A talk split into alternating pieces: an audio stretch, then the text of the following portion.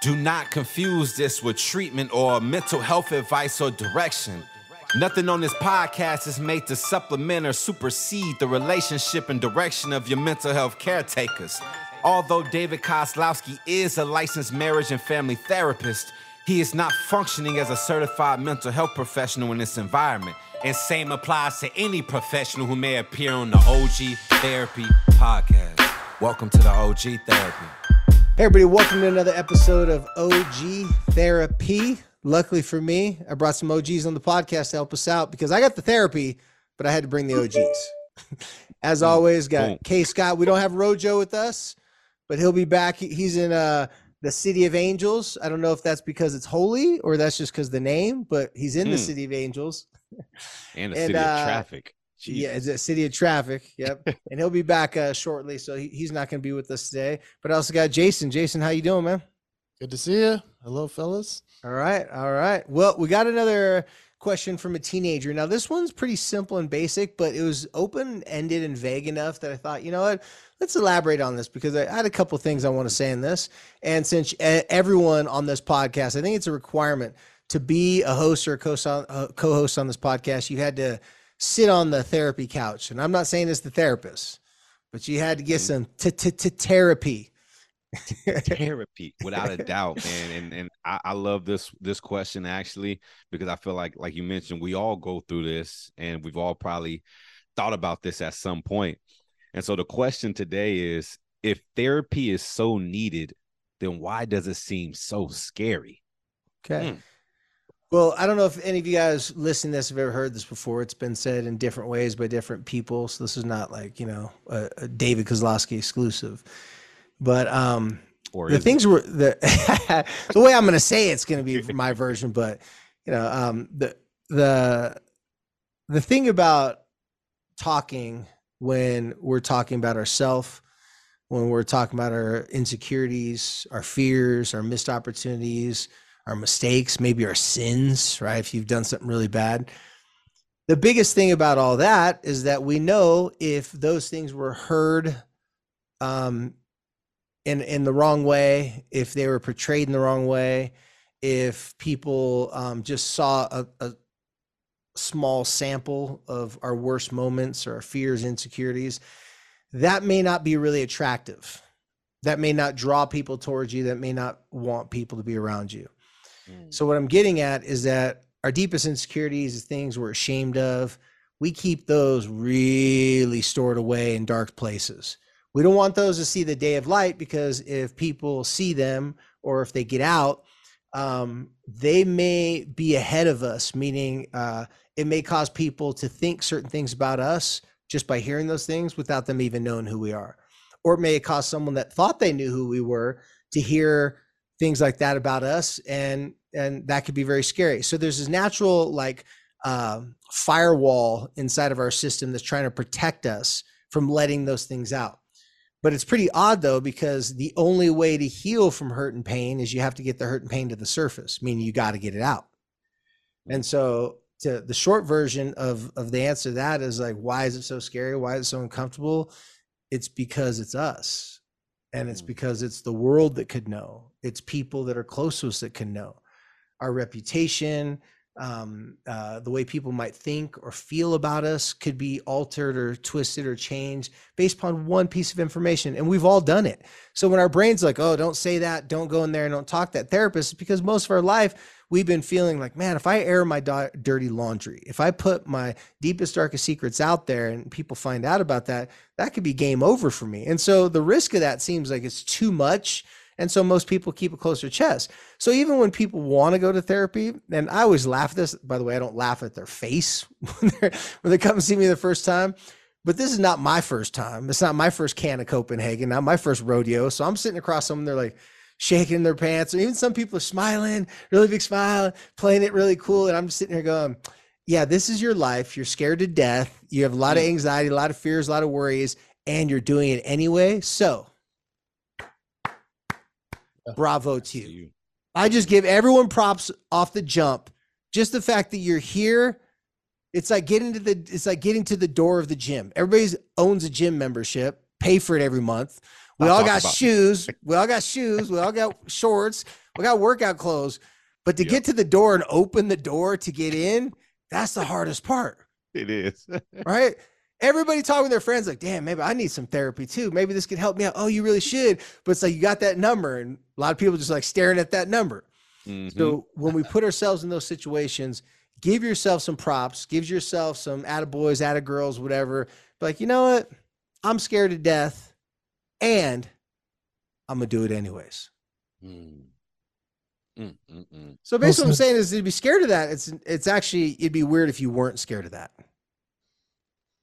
Good to be scared good to face the fear i, I say you know when uh, when i first went into the therapy session that i booked for myself and i was older i was in uh you know my 30s was my first real therapy session outside of when i was like a little kid having to go through some stuff as a as like a seven or eight year old Mm.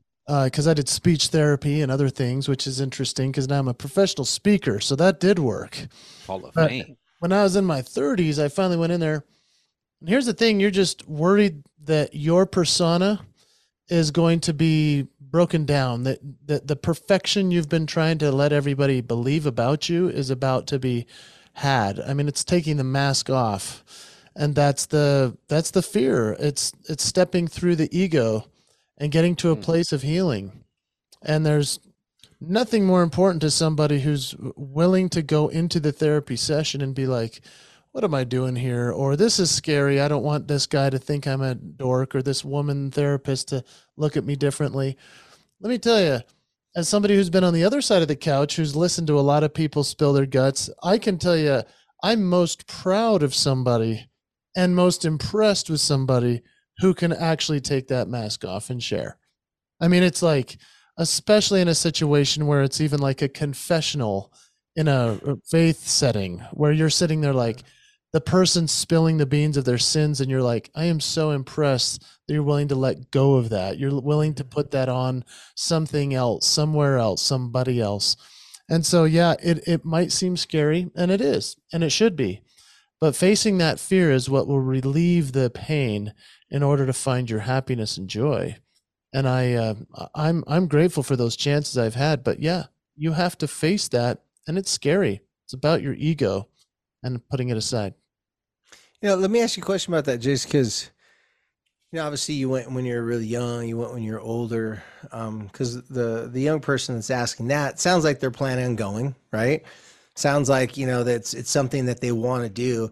Is it possible to really want to do something and be scared to death simultaneously? Hundred percent, no question. I think the the things we want the most, we're the most scared of. Yeah, because like it means something, right? And when it means something, you got something to lose. That's right. Yeah, the hardest things I've ever accomplished are the scariest. I mean, I was just thinking about that the other day while I was riding my bike home, and I was like, man, I need to ride my bike more. And then I thought, this is hard though. I'm riding up a hill. I mean, I, I'm I'm sweating and it's sunny and I'm hurting, and I was like, I feel good about myself. You know, mm-hmm. the hardest things we do are the things we look back on and say, man, that was the best thing I ever did. And so Yeah, that's, eh, that's true. I- sorry, I made a catch. That's true. I've never heard someone say, "Oh my gosh, man, that that 30 miles on my e-bike was the hardest 30 miles of my life." it's like I really did about a half a mile, you know, I really 29 and a half miles on the e on the on the e-bike energy and then I I put it about a half a mile, a good strong half mile in, you know, in between right. switching gears. Dude, it's the best e-bike. when you're like, my e-bike is out of battery, but I still got some left. I can get up this hill. You That's still when got that J bike, huh? You still got that Jason bike. J-bike, watch out.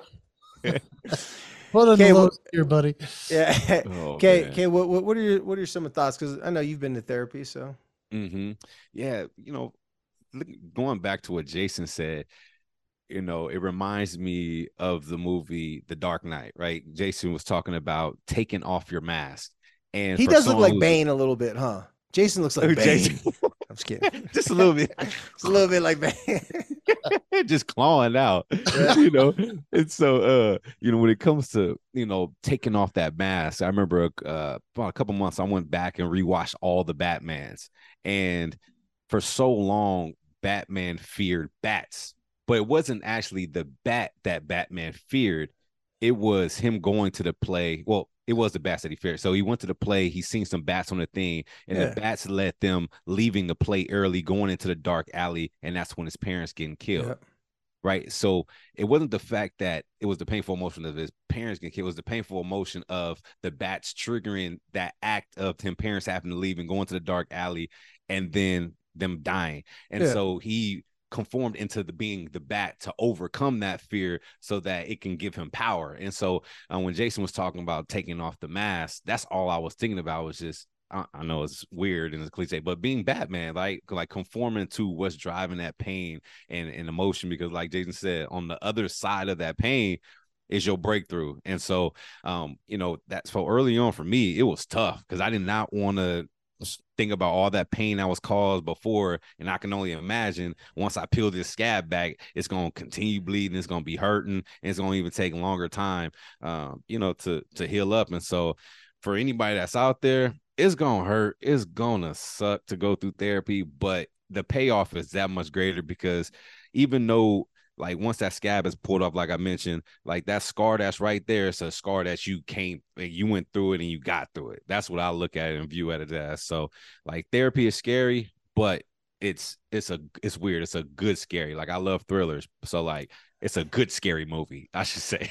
oh no, I, I I like that the the whole entire just to take the pain, the the all that because I tell a lot of my clients I said this this experience can be I don't tell them all this, but some of them I say it's gonna be rough, it's gonna be relief, and then we're gonna rinse, wash, and repeat. It's gonna be rough. There's gonna be some relief. We're gonna laugh. We're gonna joke. Then we're gonna say, "Why? Why does it have to be this way?" And then we're gonna keep on going. Right? Yep. Just just keep on going. Keep that momentum. And therapy, like anything else, to to add to what you and uh, Jason said, and to help this young person or anyone who's wondering, um, therapy, like anything else, it's I mean, it's consistency is king and Mhm. queen, right? Like if if you go work out once every month, okay, it's better than nothing, but you- you're probably really not going to get the benefits from it, you know. right. Um, if if you do anything periodically, it's just like a hobby. You're just kind of like playing footsie with you, just pitter patting with it, right? but but when you really sign up and you're like, okay, every week I'm doing this, or we're like, and I'm not saying everybody, like all my clients, like when they come to therapy, we're very consistent at the very beginning, like a couple months, we grind out. Then we kind of piecemeal it to more like moments that it's really needed, right? But in that very Mhm. beginning, the initial phase, it's hard to continue doing something that pushes back because it really does like you'll throw you'll throw personal stuff out there and then you'll have a therapist you know, assuming they're a good therapist they'll give you some information that's like oh but that's not easy or you know that means i'm gonna have to talk to my parents. I'm not happy with them or i have to apologize to someone like oh it's gonna make me look stupid. Yeah that, you know that's true. That i mean i think that comes with what you guys have both said. It's just like you got to put it out there. The good the bad i mean whatever it is and that way you get to kind of piece it apart and see what file it goes into. Most people Mhm. have a lot of their thoughts feelings emotions they're just all discombobulated all over the place and if therapy can do anything it definitely help you organize the chaos. Helps you Mm, organize like like what should i start with first? You know is, is my biggest issue really my biggest issue or is that the issue i feel more comfortable saying is my biggest issue? Mm, sometimes our biggest issues are those those little things creeping in the in the background that we don't want to go there. We don't want to get down to the deep deep stuff. We just want to just kind of deal with the surface stuff and that's okay. That's a good start but just know you're going to have some rough times you're going to have some you know times of relief you know but if you embrace it like uh, the batman like you talked about and you, you embrace the same way jason talks about shit, you're going to keep on doing it. If you keep on doing it, you're going to get better at anything you keep on practicing. If you keep on practicing avoiding something, you're going to get a PhD in avoidance, mm, right? mm, mm. Procra- a lot, lot of people, a lot of youth run out there with PhDs in procrastination. Heck yeah. Dude, you're dropping bombs here, bro. And you know, I, I never thought about it as a consistency piece, but you know, the therapy that I found has been the most helpful is when you do, you know, front load it and you go a lot and you talk and you get this thing moving, and then all of a sudden you kind of step back and you go, okay, can I, how do I piece life back together and what am I doing and what are my habits and and then you revisit, you know, it's almost like graduation and you you you laugh and you have a good time with the therapist, then it's like, okay, now here's the next level to get to the next place. Mm. And then you just start cranking through that. And yeah, I think it is that consistency, returning time and time again. And I remember when I was in uh, in high school, people would be like, "Yeah, my therapist said," and I'd be like, "You go to a therapist? Like, what, what? You know, like I I was like." Wow, how do you get to be that you would go to a therapist as a high schooler? And then I thought, man, I wish I knew that was an option. You know, like it was for me mm-hmm. not a judgmental, like, oh, that person doesn't have their stuff together. It was more like, wow, they, I didn't even know that was an option. And so it, it's really interesting to hear somebody be like, this is what my therapist and I talked about, and this is what I'm going through. And I'm like, I wish I knew I had somebody I could talk to like that. That's really cool, mm-hmm. you know? Oh yeah, I mean it's I, I I- hear it all the time now in high school. When you said that, made me think about it. There isn't a negative connotation for the most part that I'm seeing when teenagers are talking about like, yeah, well, I have a therapist. I'm going to see a therapist. I mean the the barriers to entry for kids to acknowledge that and state that and claim it as a good thing are very few nowadays. Very few. In fact, a lot of times I don't know if they'll get praise for it, but they'll get definitely like a hmm, okay, well, I'm paying attention. Now you're interesting. Now now someone's like going, oh, you you got enough problems that you need to be going to see a therapist. Before it's like, what's wrong with you? Now it's like, oh, maybe you're more interesting than I thought you were. Now I Mhm. don't know how long that's going to last. I don't know if if, if that's going to because my fear is that there's not enough good qualified experienced therapists to be able to facilitate everyone that's seeking therapy. So mm-hmm. my fear my fear is that you're going to get more people flooding the market wanting to get therapy not getting really good solid therapy from someone who's been well coached and trained throughout the years and has good experience and then it may turn that tide a little bit but for now it's it's definitely not a bad thing at least from what i'm hearing from people people are much more open to talk about that have you guys found that more recently in, in recent years that people uh, see if you say i'm going to therapy that's that's less of like a ooh and more like a oh interesting Mm-hmm. I, Well, yeah, lem- I totally agree. I, I seen the waves, like you mentioned. A lot of people are saying it's like a, what can I say? It's sort of like a, like I mentioned before, like a badge of honor. Like, man, I go to therapy, and it shows people like, man, he must care for himself if he goes to therapy, not as a, Ugh, you go to therapy. It's like, oh man, he he likes to take care of his social health. That's that's what I look at it as. taking it serious right hmm Without a And, doubt. you know, I, I'd have to say, I'd have to add to it for, you know, 20 plus years I've been married now. And I remember 20